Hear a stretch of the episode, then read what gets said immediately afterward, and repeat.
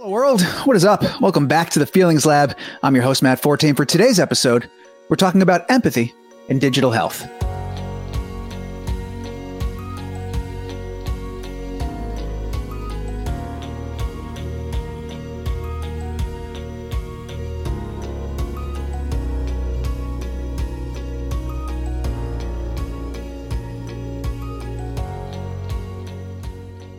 Now, admittedly, I may be a bit biased, but I'm really enjoying season two so far.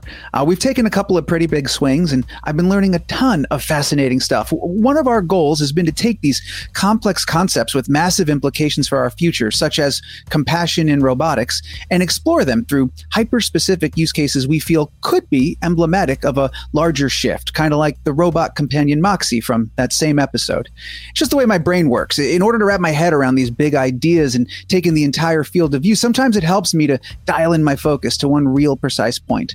Uh, and I'm pulling the curtain back a bit tonight, not just to self congratulate and talk about what a good job I think we're all doing, uh, although kudos team, uh, but because I'm really excited to dig into today's topic by way of discussing the phenomenal work our guest has been doing in pursuit of developing better diagnostic and therapeutic solutions for children living with behavioral health conditions.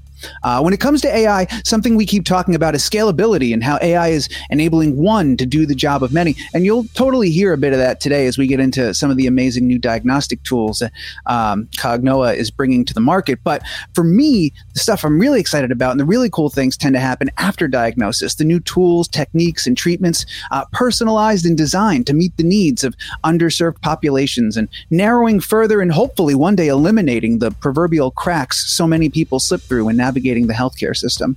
Uh, so, as per usual, I got a ton of questions. What are some of these new treatments? Uh, how do we know who would benefit most from the techniques? And uh, beyond that, how do we raise awareness that these options are even available? Uh, another popular refrain on this show AI is only as smart as the examples we give it. So, where are we getting the data from? Should there be privacy concerns surrounding the information? I don't know. I never know. Uh, for these uh, and so many other questions, I do what I would hope any person in a position of ignorance knows well enough to do, and I defer to the experts. Uh, and it just so happens that today, as far as experts go, we have ourselves an embarrassment of riches, people. Uh, joining me as always, CEO and Chief Scientist at Hume AI, co-host and dear friend, Dr. Alan Cowen is here. Alan, good to see you. How you doing, buddy? Doing great. Good to see you too, Matt. Very nice. Uh, back once again, professor of psychology at UC Berkeley and faculty director of the Greater Good Science Center, season one co host, and the cherry on top of the season two Sunday. The wonderful Dacher Keltner is here. Dacher, great to have you back. How you doing, bud? I'm doing well. Good to see you, Matt. Fantastic, man. Pleasure as always. I'm starting uh, to wonder why you threw me off as co-host for this episode, but for this. Uh, you can still. You're, no, I'm teasing you. Dacher, you can dictate your title. I will put whatever you want in the lower third. Officially second co-host. And as for today's guest and third co-host, he's associate professor of pediatrics, psychiatry, and biomedical data sciences at Stanford Medical School. He has pioneered the use of machine learning and artificial intelligence for fast, quantitative, and mobile detection of neurodevelopmental disorders in children, as well as the use of machine learning systems on wearable devices such as Google Glass for real time ex clinical therapy. His groundbreaking work has garnered numerous awards and accolades, including a spot in the top 10 of the world's top 30 autism researchers. He's the co founder of Cognoa, a company dedicated to creating an unparalleled standard of care in pediatric behavioral health. Please welcome to the show. Great pleasure to introduce the great Dennis Wallace here. Dennis, my God, what a treat. Thank you so much for making the time, sir. How are you doing? I'm doing great. Thanks for having me. And I'm now full professor, so you know I got to update my bio at some yes. point. Fantastic! Congratulations, sir. Happy to hear it, man. Very, very awesome. All right, guys. Well, uh, no time to waste. Let's get to it. I'm going to try and break uh, this conversation tonight down into like different sections diagnosis, uh, treatment, and augmentation. So let's start with diagnosis, especially on the heels of the June uh, 2021 FDA authorization of Cognoa's Canvas DX autism diagnosis aid. Dennis, I feel like I got to start with you, man. Uh, first of all, congrats. That's a big deal to get that approval. And uh, second, for our listeners, yeah, and, and, yeah, huge deal. And I don't mean to gloss over that by any any stretch. That is massive, and and so very excited.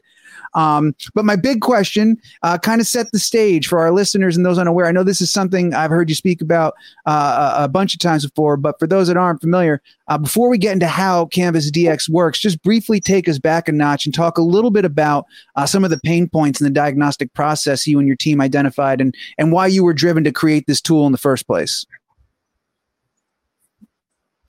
Yeah, I mean the the biggest issue has been the long waiting lists and hmm. the the the average age of diagnosis in the United States is like stubbornly hovering at five. It hasn't moved much in in a, in a, long time, decades, and a lot of that has to do with the way we do it today. The center of care is slow, cumbersome. It's in clinic. It's one to one. You know, it's not scalable. It's not repeatable. There's all sorts of issues of quantification and subjectivity uh, you know, all of which ultimately can be fixed through Canvas DX, right? So it's faster, it's nimble, it's mobile.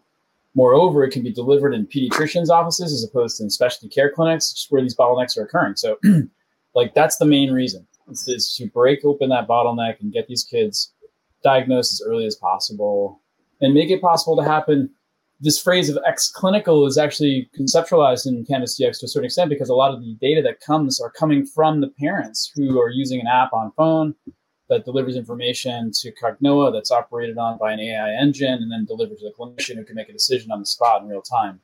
So, wow. you know, ultimately, we think it'll fix a lot of these issues with the average age diagnosis to start to move that from where it is now, which is like close to five, to much lower, closer to two. Wow, got it. So the question then then becomes right: How do you democratize the process, streamline it, scale it without sacrificing the integrity of the results? And that's what we're looking to do with Canvas DX here. Eliminate those barriers. Totally makes sense. I want to get more into unpacking some of the stuff you said and the specifics of how it does that. But uh, before we do, I've read uh, before that this has been a very personal journey for you. A member of your family is autistic, and I'm curious when did you start to first connect the dots and see how machine learning and AI could break down some of these walls and shake this whole thing up and, and solve some of these problems? Yeah. So my, my background, I'm a computational geneticist. It's sort of an interesting story, and I can get into it if you're if you want to know more details. But that's why we're here. Uh, my thesis was nowhere near my PhD, nowhere near where I am now, which is essentially I worked on the um, population genetics and evolutionary trajectory of a paleotropical endemic moss that preferentially grows on coconut trees in tropical mm-hmm. islands in the South Pacific for lots of reasons you can imagine. A good choice ultimately, but um, that led me to learn a lot about machine learning and computational genetics, computational biology. And uh, meanwhile, my my my now my wife Abby, I've known her family for a long time. Her sister Becky has a severe a severe form of autism, which uh, I've you know I've, I've, I've been familiar with for since high school. You know, so we we spent a lot of time together. Ultimately, convinced Abby to marry me, but I've known a lot about Becky and, and the and the pros and cons of autism and her family since I was 17, 16 years old, basically. Wow. Wow. Um, so I've always wanted to harness some of those skills to something you know important to those computational skills that I developed working with Moss. And when I was recruited to Harvard Medical School to start my faculty life, I was able to do that. I was able to start to pivot my attention towards this problem. And I thought genetics would be the answer, right? Because it's very yeah. genetic, it's very heritable, but we're still working, we're still, we, we still are scratching our heads as to how the genetics play a role and how we can utilize genetics for clinical decision support and for, you know, for targeting therapy and things like that. That's still years from now away from where yeah. we are. So I started again, uh, knowing that going into that, I realized, well, you know, let's look at how the diagnosis is occurring. How are we arriving at these decisions in the first place? Who are the, who are the children that were, di- were diagnosing with autism? So I trained myself on the traditional practices, the standard care, by shadowing clinicians and sitting behind one-way, you know, mirrors that like are part of the observation rooms or one-way glass. It's part of the observation rooms where kids are getting um, assessed for an autism risk and ultimately diagnosed. And it was there that I realized that while the process is very hands-on and, and the people doing it are wonderful, that it's it's it's extraordinarily slow. Yeah. It's also quite artificial. These are scary clinical rooms they've never seen before mm-hmm.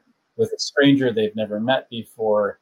You know, ultimately exhibit. You know, so depending on the level of shyness or anxiety the child is experiencing, you start to have like subjectivity shifts occur, which can really influence the actual diagnosis. For sure. And at one point, this is a cool part of the story, which I found kind of baffling. The person um, scoring the child, they score after they do the observation, didn't like all the numbers, and they were leading in the wrong direction ultimately, in their opinion. So they just changed them and made sure the child was diagnosed.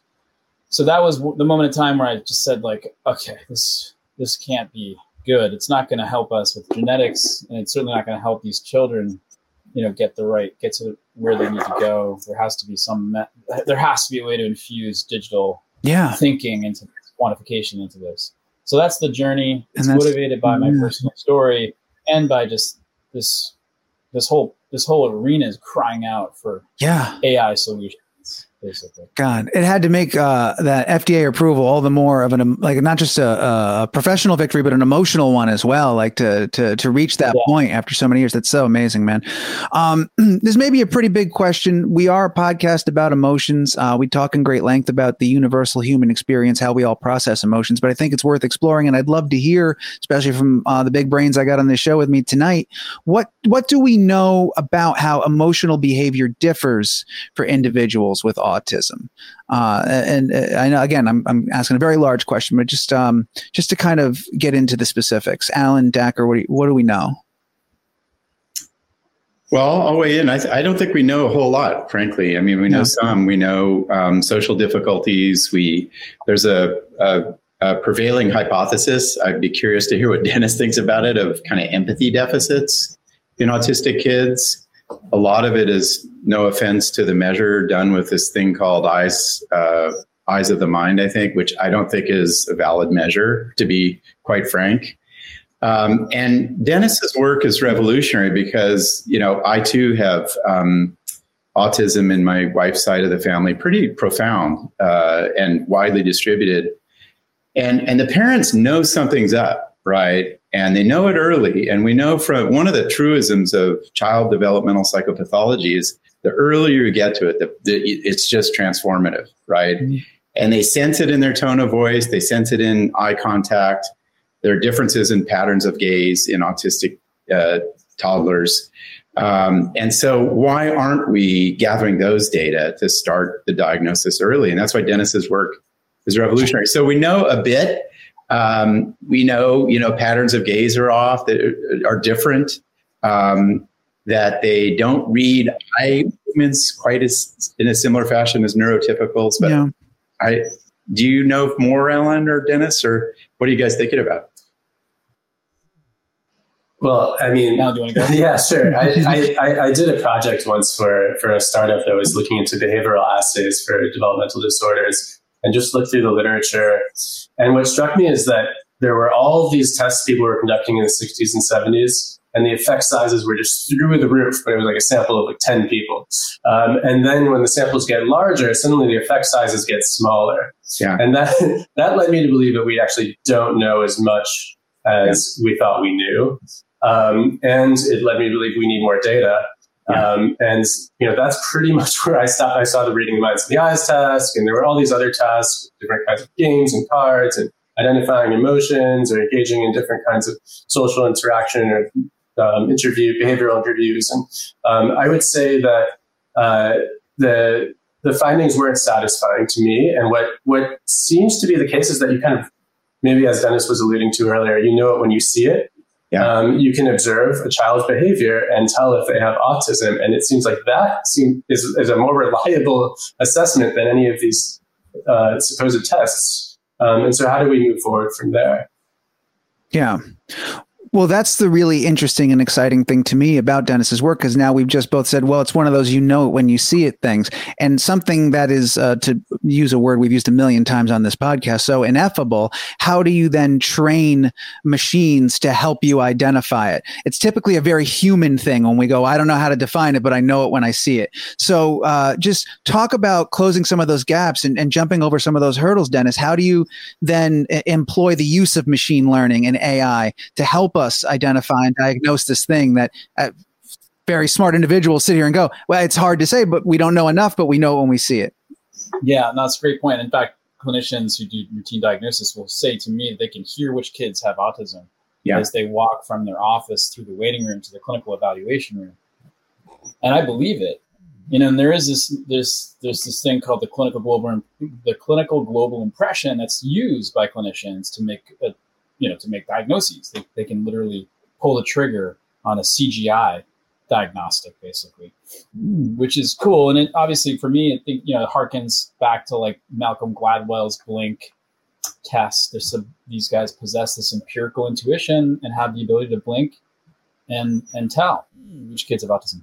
What I always wanted to do was figure out how to quantify that and and provide it to, to non-specialists. It's like ultimately when you think about AI in medicine, in a lot of cases, it's going to be scaling specialists. It's going to be scaling the, intu- the intuitive specialist behaviors and abilities to the community settings, to dispersed settings, to lower socioeconomic settings, which is so, so, so important, right? To in- increase diversity and inclusion and everything else, which isn't happening at all today in the autism world, both for diagnostics and for therapeutics. Huge disparities there. So, um, to answer your question, though, I, I think the uh, one thing I just want to be like clear for the audience is that AI is not anywhere near it where it needs to be to be able to detect automatically autism right. in a video, right, or in a sound. But we're getting there, you know, ultimately. So the Cognoa system, the Canvas DX system, does require human inputs and human observations. We've just figured out how to minimize and optimize the amount of human input and observations that are required. And those are essentially vectors that get put together into the equation essentially, and, and, and that and that those vectors combined enable the machine learning system to run to produce scores. But the cool thing also about this is that as we receive those measures, in particular, we receive those measures from independent um, independent observers operating in parallel. Independent inter-rater reliability becomes possible, something that's not possible today. And we're getting labels essentially generated on time sequence video data that become, you know, obviously powerful potentials yeah. for future AI model development. You indicated earlier that AI is only as smart as the data we give it. And right now, we don't have a lot of data on these yeah. kinds of individuals. But the more we can succeed with like a system such as Canvas DX, operationally in the future, there's going to be an opportunity to build smarter models that will obviate the need increasingly, although probably never entirely, for human input in this equation. Yeah. And that's good because scaling continues to be, you know, a thing we have to worry about. Scaling, and of course, you know, then you're gonna like issues of security and privacy and AI, you know, like uh, performance drift and all these things we should be talking about, um, and we're very mindful of. But I just wanted to at least say that for now, uh, just to give you an idea of how things work. Yeah, for sure. My understanding, uh, based on what I read, and you keep me honest here, is uh, when it comes to Canvas DX, there's like three uh, forms of, of, data input. There's like a questionnaire that the family fills out, uh, a questionnaire the the primary care physician will fill out, and then there's the questionnaire completed by a video analyst who reviews. I think it's two videos of the child recorded by the family. Mm-hmm. And right yeah. out of the gate, uh, just to go back to something you mentioned earlier, like the earlier observations, they're they're they're in these environments where you're not really sure what kind of a reading you're getting. It's a scary room. It's a doctor. It's something. Right now, we've okay, huge jump right there. They're at home. This is where they're in their most comfortable, most natural state. Fantastic. So we've got these two videos, and that goes to the video analyst. And that was the part I was curious about. Is um, you know where do you find? Because now you've got to scale that part. You've got to find uh, people that are qualified to analyze those videos, and what are they looking for in those videos, and what kind of training do they have to go through? And I was curious if there was AI enhancing that part of the process in any way, helping them uh, ingest however many hundreds or so on of videos Absolutely. to kind of go through? Yeah, it's a super great question. I love this topic. This scaling continues to be an interesting problem that we are trying to solve through a series of mechanisms that deploy um, adaptive learning techniques. Essentially, um, we're really trying to identify ways to use um, optimization procedures to serve up the minimal amount of labeled information necessary, you know, for the uh, raters to rate, um, and they are working independently. So it's good. So we can get like confirmation of, of report from let's say three individuals, which is the you know the minimum number you need to have a majority rule consensus on the outcome for a particular video, which I think is super important. Mm-hmm.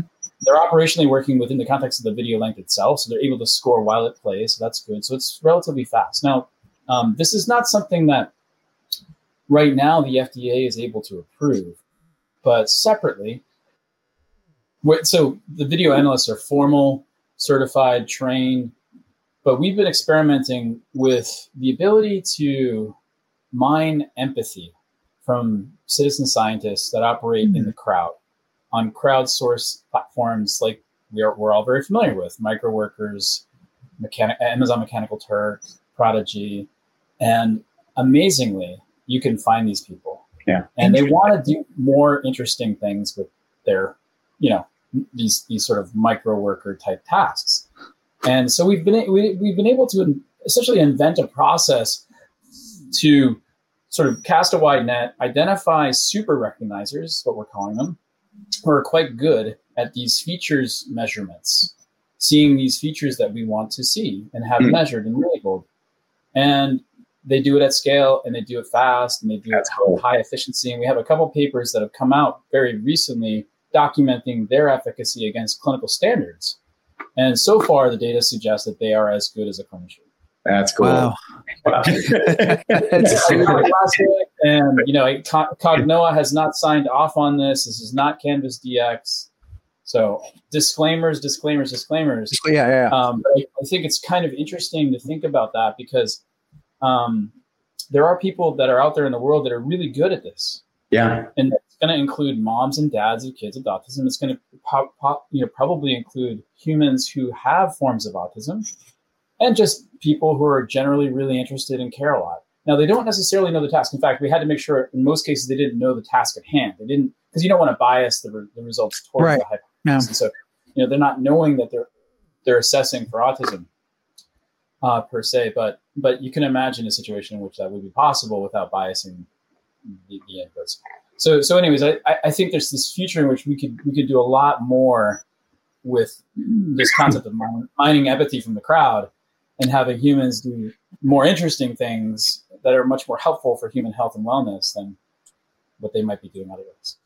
That uh, that response blew my mind. I did not anticipate that. That's so cool. Me too. Yeah, man. I was about to turn it over to Dacher and Alan to get their response because I was like, that that really got me, man. That's amazing. I didn't anticipate that. Uh, Alan Dacher, you guys encountered any such a thing in your work before? I just I just love the idea of lowering the lift on on how you process this data, um, and you know being able to get regular people to process it is one thing. How close are we though to potentially having an AI recommend a person get evaluated? You know, we're at the very beginning of the funnel, so nobody has to be able to make the you know assessment that this person needs to be checked. Um, but there's somehow there's a pipeline I don't know out of data that's occurring naturally in the world or through you know some sort of relatively low cost or not not too invasive product or app yeah, yeah I, you raise a really good point. Yeah. And, and I think it, you know, you think about the social problems that um, Dennis's work is pointing new avenues toward. I mean, one is uh, self harm and suicide. You know, so suicide in veterans is it's the highest young men, highest group that um, you know is presenting with suicide, and and they're probably emitting these cues that a lot that if you crowdsource empathy, you could start to detect it that other people around them may not have the right language for, right? Yeah. Uh, and may not see it. And so you get to them six months before they're really in, in crisis. And that's what we need, you know, for these kinds of social problems is to return to kind of this deep wisdom that, that Dennis is talking about. It's, it's revolutionary in a lot of ways. Same with kids, like little kids, you know, you, you take your three-year-old to preschool and you kind of know like, you see the spectrum, right, or the mm-hmm. range. And and you know, some some kids get into serious trouble. We should know earlier um, through these friendly crowdsourced empathy forms. It, it's powerful.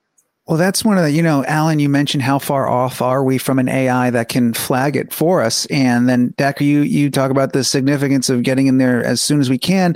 And so I just, it's a confluence of all these things that I'm thinking about because, you know, for anyone, we're talking about diagnosis, and anyone that's ever watched an episode of House or I don't know, just listen to our conversation, you know, it's all about uh, collecting information, identifying symptoms, and then finding a connection, detecting a pattern. And you know, usually you think the best way to do that is just ask the patient, but we're talking about young children. We're talking 18 to 72 months. You know, what are the most effective ways and, and forms of data collection at that point? And you know, how can AI and machine learning help us to streamline that process? You know, there. W- w- what what do we do in that scenario when they're so t- so young and, and so small that we can't ask them? We we can only observe. Yeah. Yeah. I mean i have thoughts research thoughts on all, all of this stuff. Like colleagues of mine um, out of emory in the marcus center have done a lot of work on eye contact and observations. Mm-hmm. eye contact exhibited by babies when they're presented with familiar images like of their mother and deviations of them being predictive of a future autism diagnosis. Interesting. So there's sort of partial answer to the question: Is eye contact going to be every aspect of this? Is it so? In other words, is that going to be sensitive? Yes, probably, probably overly sensitive, non-specific, right? Um, therefore, you get this sort of. The question then becomes like, are you are you false alarming too much, and does that false alarm have a negative downstream consequence on the child or the family? And we should think about that and be careful, of course. Um, but sound is another aspect that's interesting. There's potentially mm-hmm. some early pre-verbal audio signals that could be utilized, per- perhaps in context with with eye, eye contact kind of measures, non-invasive yeah. baby babble, basically. Yeah. yeah. That could be predictive. Yeah. I'm super curious uh, too, uh, you know, in, in all the work that you're doing, has that process it has this process uh, uh, of trying to streamline, of trying to observe. Has it revealed symptoms uh, you didn't even know existed or were looking for? How, is this, uh, you know, outside of the scope of autism? Has how has this been applicable, and has it revealed uh, avenues of opportunity and, and, ways that can be used uh, for all types of treatments and diagnosis? For for the developmental spectrum, I think yes, like there's a number of other developmental delays that are meant that we've been able to find and identify actually through some of these techniques, like just global developmental delays, not otherwise specified, speech and language delays. We've worked in Bangladesh where there's a high um, high frequency of stunting in children due to malnutrition, which is an incredibly sad scenario. Mm. And the stunting, of course, manifests as many neurodevelopmental conditions. These kids are just not growing and getting enough nutrition to grow the way they need to be growing, and so they have autism and speech and language and a bunch of other stuff. So there's definitely ways to take and adapt everything that we've done for Canvas DX directly to those kinds of problems. Wow. Which starts to expand the reach and find children, perhaps even including dyslexic and complex cases of dyslexia wow. and other things of those natures there's a, there's a whole this opens up a whole new world too for like how we think about the applications of um, com- like computer vision and how we think about concepts like domain adaptation and transfer learning stuff that's super popular now and like concepts of like meta learning low shot few shot no shot concepts which is all of what we're working on right now, trying to figure out how do we minimize the requirement for input. Yeah. Um, so we can, but without any cost to accuracy.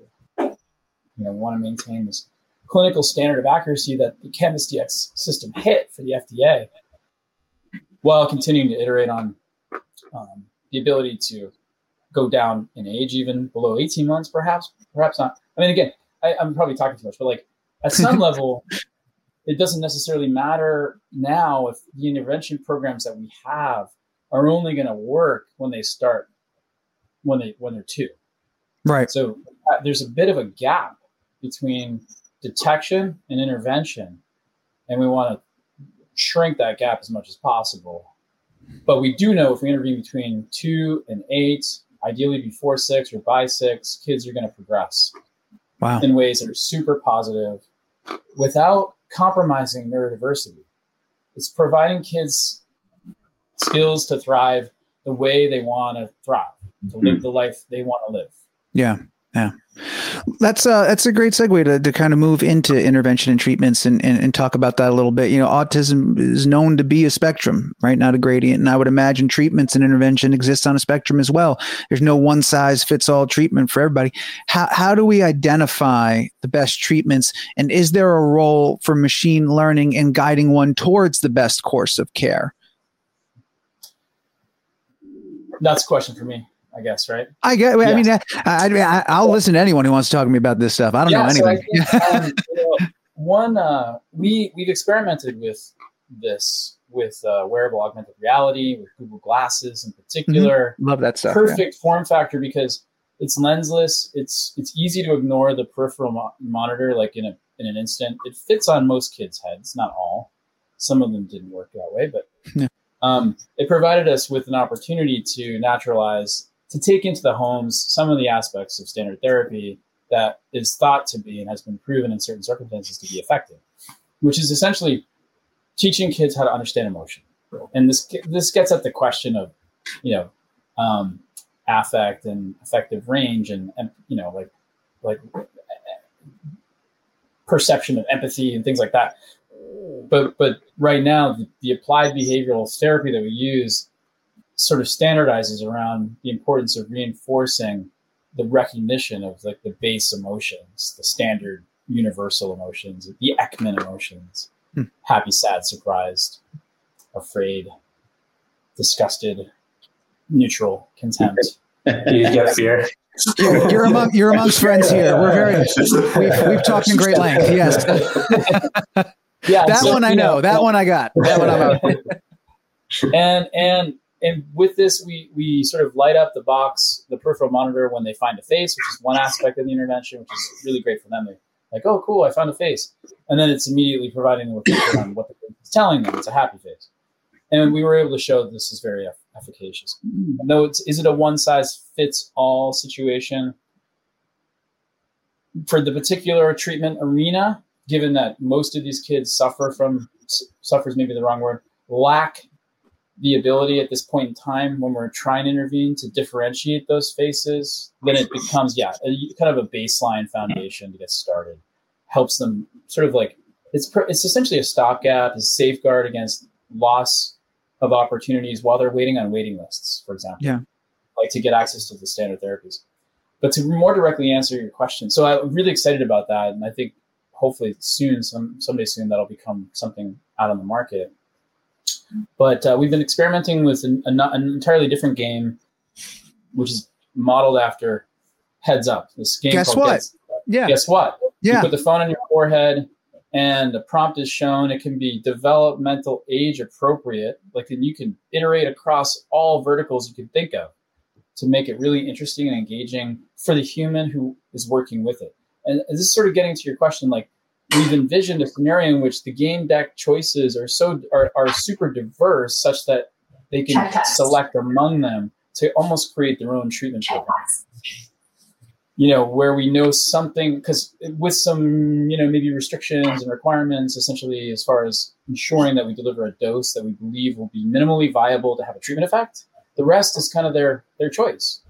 And we learn more about them through that than we would ever otherwise learn because we're we're doing they're, they're on mobile, they're on app, they're they're playing the game, we're getting game metrics, we're communicating with them through the game. This is Stanford's uh, sort of IRB approved protocol at this point, and and we we also learn about how much they play of what and what that means for their their movement, you know, their progression towards positive things that we the end like the FDA cares about. Right. Endpoints that measure change that is believed to be positive and in the right direction, up and to the right, I guess. So ultimately, that kind of system enables you the like because it, it, can be widely distributed. It enables like a, a wide coverage of diverse humans who have the condition autism to a point where we have enough empirical data to actually know like what works for one type of kid and what works for another type of kid. So it becomes prognostic, perhaps, yeah. over time. Yeah. Well, that was the, those two uh, instances. I was excited to, to hear talk a little bit more about them and chat about them because one, the Google Glass thing, you single handedly that use case right there, like explained to me why Google Glass needs to exist better than the untold millions they spent on trying to convince me otherwise. That was the first time I was like, okay, now I get it. That's a reason for that thing to exist. That makes sense to me. And so I was really thrilled by that, man. I thought that was such an incredible way to use that technology.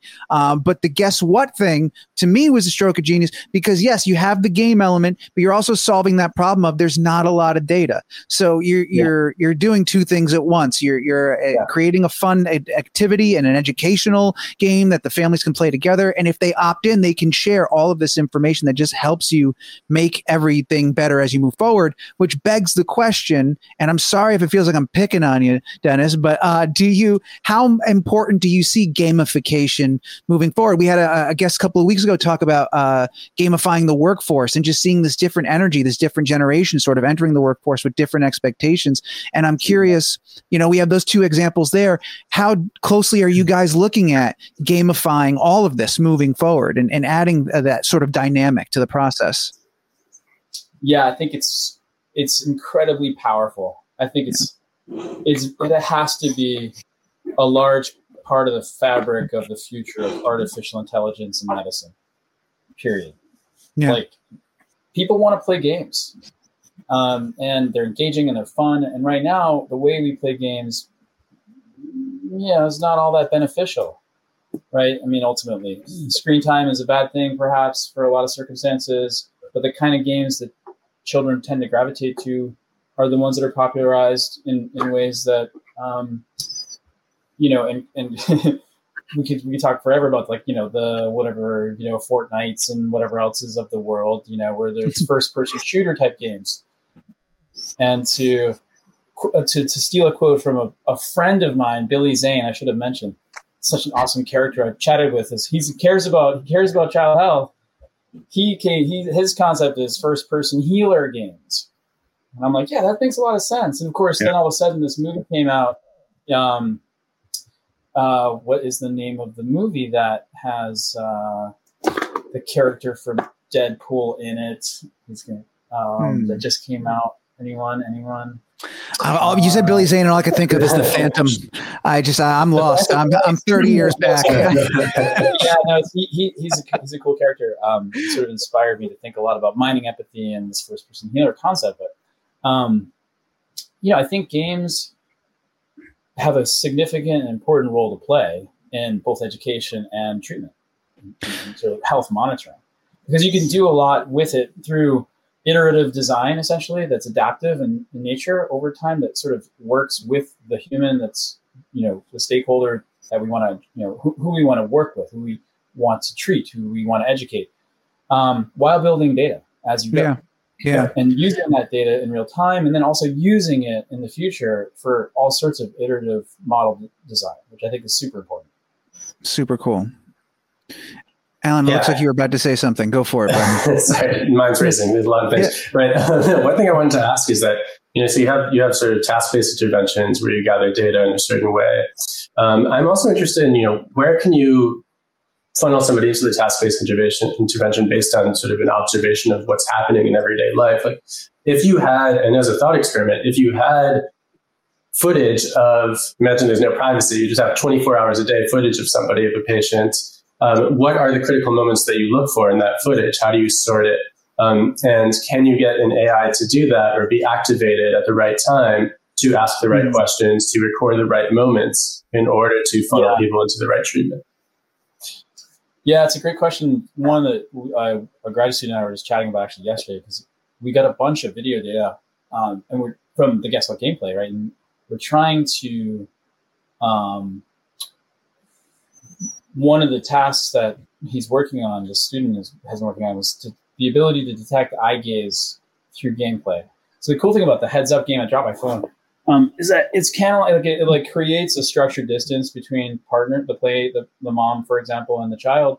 There's only a certain height difference, so you get like pretty reasonable um, coverage of the child's face, and you can see where they're looking, and we can ask questions about can we measure eye gaze and eye contact? The eye gaze is perhaps you know just are they engaging? Like, are they making sufficiently um, um, like like a sufficient amounts of like socially motivated facial engagement, which we think is kind of important probably when they're communicating in this pro-social game situation. Um, but it's super messy data. Hmm. And so the graduate student has been working on just sort of scrubbing it. And as he's doing it, like he basically created a way to look at uh, like a thousand videos. And he did it in two hours. I don't know how he did that, but anyways, that's what he told me. and um, but he was just really quickly just kind of annotating, annotating, annotating. And he thinks, and I believe this, that that kind of process can be learned. Like his annotation process can be tr- can be used to train Hmm. an engine Right. the same thing. Yeah. I And mean, a little bit like Snorkel AI you may have seen or something like that, where you take human annotation behavior and you model it Hmm. and apply it to a specific subdomain, and ultimately you can scale it. Um, and I think that's actually really interesting. Yeah, I mean, if it's facial engagement, that that would be really interesting. I think we can start to do that now with some of what we're developing. But um, yeah, I'm just you know, if it's eye gaze, that's another one that we can do. Um, I you know, I wonder if there's a way that in everyday life you can have a device that captures the moments that are actually causing people stress um, or any kind of negative emotion and work backwards from there because it you know it might be that you're living comfortably with autism and you don't care about this eye gaze problem. You know about it or maybe you don't know but you're able to function everyday life happily. Whatever is causing the, the actual negative emotions i think that's what you really want to care about right? So i think if there's some way you can capture that and work backwards That's- cause. It's so uh, amazing that you bring that up because one of my big questions coming, and the reason I mentioned at the top that I was so excited to talk about, um, you know, the solutions and treatment and, and augmentation, all these things, is because for me, if someone is vision impaired, the question is, how do I help them see again? If someone is hearing impaired, it's how can I help them hear better? If they have mobility issues, uh, all right, is it do I need a wheelchair, crutches, exoskeleton, whatever? And this is by no means me downplaying the challenges inherent to any of these situations. But my point is simply when it comes to autism with ASD, it is so nuanced. The challenges aren't as cut and dry a- as some of the other things that are out there. So, you know, how do you, how do we build effective tools, AI driven or otherwise, to help these individuals navigate their disorders? And, and what do those tools look like? And, and you're, you're, you're scratching that itch right there, Alan, with that question of like, can we identify those things and work backwards? Uh, Yeah. Such a, a crazy idea. Yeah. Well, I mean, in, in a way, you know, it sounds kind of creepy when you when you talk about recording people's lives or you know introducing more data. But in a way, it's kind of you want to cut back on the data. Alert the AI when when there can be data. When when is when should it be recording? When should it be asking questions? You know, when are you potentially feeling pain, and you want to ask the patient what kind of pain are you feeling? Um, you know, where is it hurt?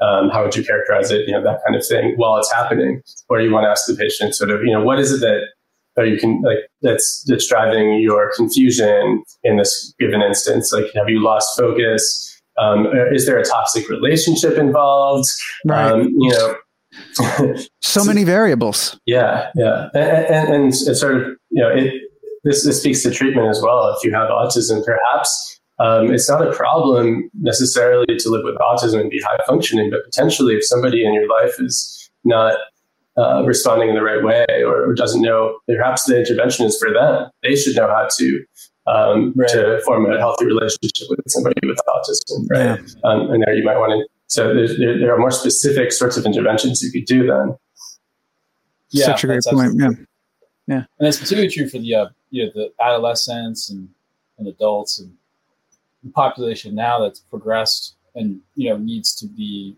or is engaging in the workforce or schools or whatever it is on both sides. You need to understand, Yeah. you know, how to how to work with each other and and obviously embrace new diversity and maybe prevent or like identify what might cause anxiety, what what might cause an out like a tantrum or whatever it might be, and, and figure out how to work backwards so you don't have that happen. Yeah. the kids that we're working on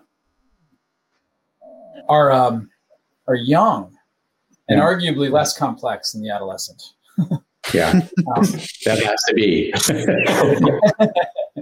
which makes our task somewhat somewhat easier. By no stretch of the imagination is it easy, but it's somewhat easier. The Yeah. layers of complexity haven't haven't haven't piled on yet necessarily. For sure. Uh, we're we're coming in the home stretch. I got my eyes on the clock over here, and I'm cognizant of everybody's time. Uh, I always love when we get towards the end to to go blue sky and, and, talk to me about the future. What are you know? We've touched on little things here and there. We've posited some things. of The 24 hour video surveillance that Alan brought up. It seems to be all for.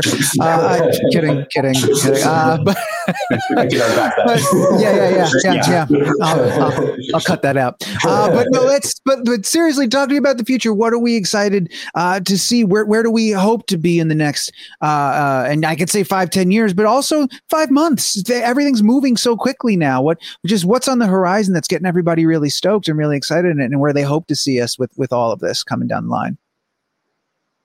Dacher, I'm going to call on you first. I want to hear you. What do you yeah, think? you know, I, it, the one of the things we know from uh, kids with ADHD and some of the impulsivity disorders is social skills really matter, right? That you just they just have to learn how to sit in a classroom and have a conversation and you know and take turns when they're speaking with friends and so forth. And emotion, you know, this is the theme of our show: is emotions are multidimensional and they are social. Uh, and you know, Alan's been working on with Hume some mimicry data that just captures how well people can mimic 25, 30 different emotions in the face and voice. That to me sounds like very important information for an autistic mm-hmm. child, right? What are the spaces of emotion that I struggle with? Maybe it's it's the emotions that encourage other people, right? Um, is it a facial thing? Is it a vocal thing? So I think the basic science combined with uh, really accurate assessments of where you struggle right? Which is true of anything. It's it's individualized diagnosis. Uh, I think it's going to be a, a, a, big opening in the space. And you know, Dennis's work is revolutionary to get it early and to get it into the hands of parents. That's a game changer. So I'm I'm hopeful. Yeah, Alan, uh, I do want to get your thoughts on the on the brighter future of tomorrow and what's going to happen. But listening to uh, Dacher talk and bringing up again all the the work you guys have done in, in mapping human emotion, one of the things I was thinking about earlier, you know, we've talked before in this show about accounting for geographical differences, cultural differences, age differences, all these different things, and I'm wondering, you know, when it comes to the different ways in which emotions are processed and exhibited by those with autism. Is that data sort of siloed into its own space for now, uh, or, or, is there a great value of including that in this sort of baseline uh, uh of human emotion? And I'm just uh, love to hear your perspective on that. What you think? I think it, it should be included. I think that, you know, if autism is a spectrum, you know, then I think many other uh, disorders are spectrums as well, um, from healthy functioning to different kinds of you know uh, eccentricities or um, sort of uh, dimensions, um, and you know so much of that hasn't been explored. Yeah. Um, and I do think the data, when you say has it been segregated, I think the way it's been studied has been very largely segregated. Right. Um, there's de- developmental psychology, there's emotion science, and emotion science you don't study um, these patient populations. You don't typically study kids. And then there's intersections. Um, but typically, if you're going to do a study, it's one or the other. Um, it's either a study of, you know, healthy functioning and variation, um, or it's a study of one population and not of the overall neurodiversity, which actually probably would require a lot more data, right? Um, so I think one of the really exciting directions for the future is to study neurodiversity in more of a data driven way, um, not focus on sort of diagnostic categories being your prior, um, but focusing on symptom dimensions being extracted from data um, and understanding which dimensions are actually things you care about, which dimensions are causing people negative emotions, stress, tantrums, all of those things um, and working backwards from there to solve those issues. And then you have, you know, the, what are the critical moments that reveal those dimensions in life, and how can we gather data at that critical time so we uh, lower the lift on um, on finding the right? Because essentially, what the doctor is doing when they're diagnosing a patient is a form of data processing. Um, that's pretty much it. I mean, if you can lower the and and and you know that session is very expensive. It's a very expensive form of data processing. And so the fundamental problem is to make the data processing cheaper, right? because yeah. like, like, what Dennis work is heading, heading toward. I think we need that in every dimension of, um, of clinical care. So I think that it's really important to find uh, what is the sort of lightest weight uh, intervention to gather data, um, at what is the right time to do it, um, and how do you process that um, data. I think a lot of that could potentially be working backwards from where do we experience the most negative emotions, um, and can be, be alerted to sort of document that um, and, and then find the root cause. Wow, that's cool, amazing. Uh, and, and, Dennis, you you've given us a taste and told us a little bit about the things that you guys are looking ahead towards. But I always love to hear it, man. What's your what's your blue sky? What's got you excited yeah, these I mean, days? Something Alan just said is super important. I think just riffing off that just a little bit. I think mm-hmm. absolutely like the Canvas DX system for me is exciting, um, but really hopefully just the first um, of others that will help globalize the access to care, just like we can do here in the United States. And one thing that's like just kind of a little boring but exciting for me, anyways, is the um, the FDA and how they're starting to embrace you know adaptive models and utility of adaptive models in practice. Uh, they're getting there, and I think in the next five years they'll be completely there, and there'll be these these scenarios in which you have with them established a predetermined uh, a predetermined change control plan that enables you to adapt your algorithm as you go effectively and securely and safely but make those changes without huge interruptions to the access to that new improved model by the, by the stakeholders.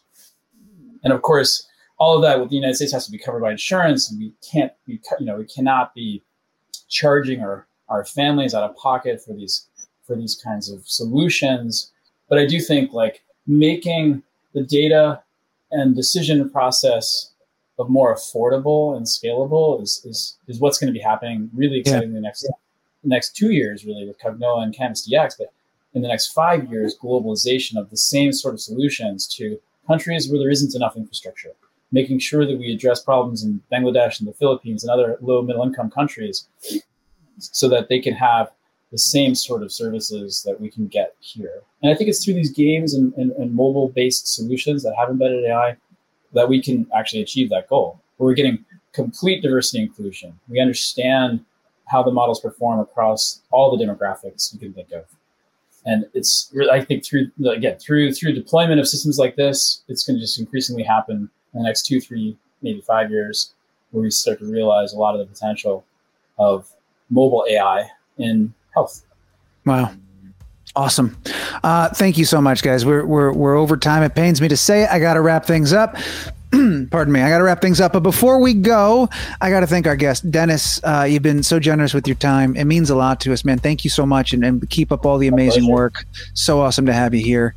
Uh, Co host for life, Dacher. Your voice and insights are like a warm blanket for me. Uh, and our listeners agree. Thank you so much for stopping by and hanging out with us again, Dacher. I love seeing you every it's time, man. Uh, Alan, another great episode, sir. Always a pleasure. Thank you to you. Thanks. And, and of course, uh, you. That's right. You, the listener. We appreciate you most of all. Thank you for spending all of your time with us today, uh, eh, or however much time you spent. I don't know, whatever. Just the fact that you're hearing this part, it means you made it to the end, and that means a lot to me. Uh, so thank you so much for hanging out with us. Uh, we try our best to pack a lot into a small package. So if there's a question I missed or something you want to know more about, let us know. Just shoot us a question over at the Feelings Lab at hume.com a I T H E F E E L I N G S L A B at Hume, H U M E dot A I. I can't wait to see what you got. And hey, if you really enjoyed today's episode and you're feeling saucy, go ahead and throw us a five star rating on iTunes. Couldn't hurt. I'm actually not 100% sure it helps either, but I know it couldn't hurt. So go ahead, send us a review. Uh, that's going to do it. We'll be back next week with a new guest, a new topic, and a bunch of new questions. Until then, farewell for now, my friends. From the Feelings Lab, I'm Matt Forte. Thanks again, everybody, and please stay safe out there.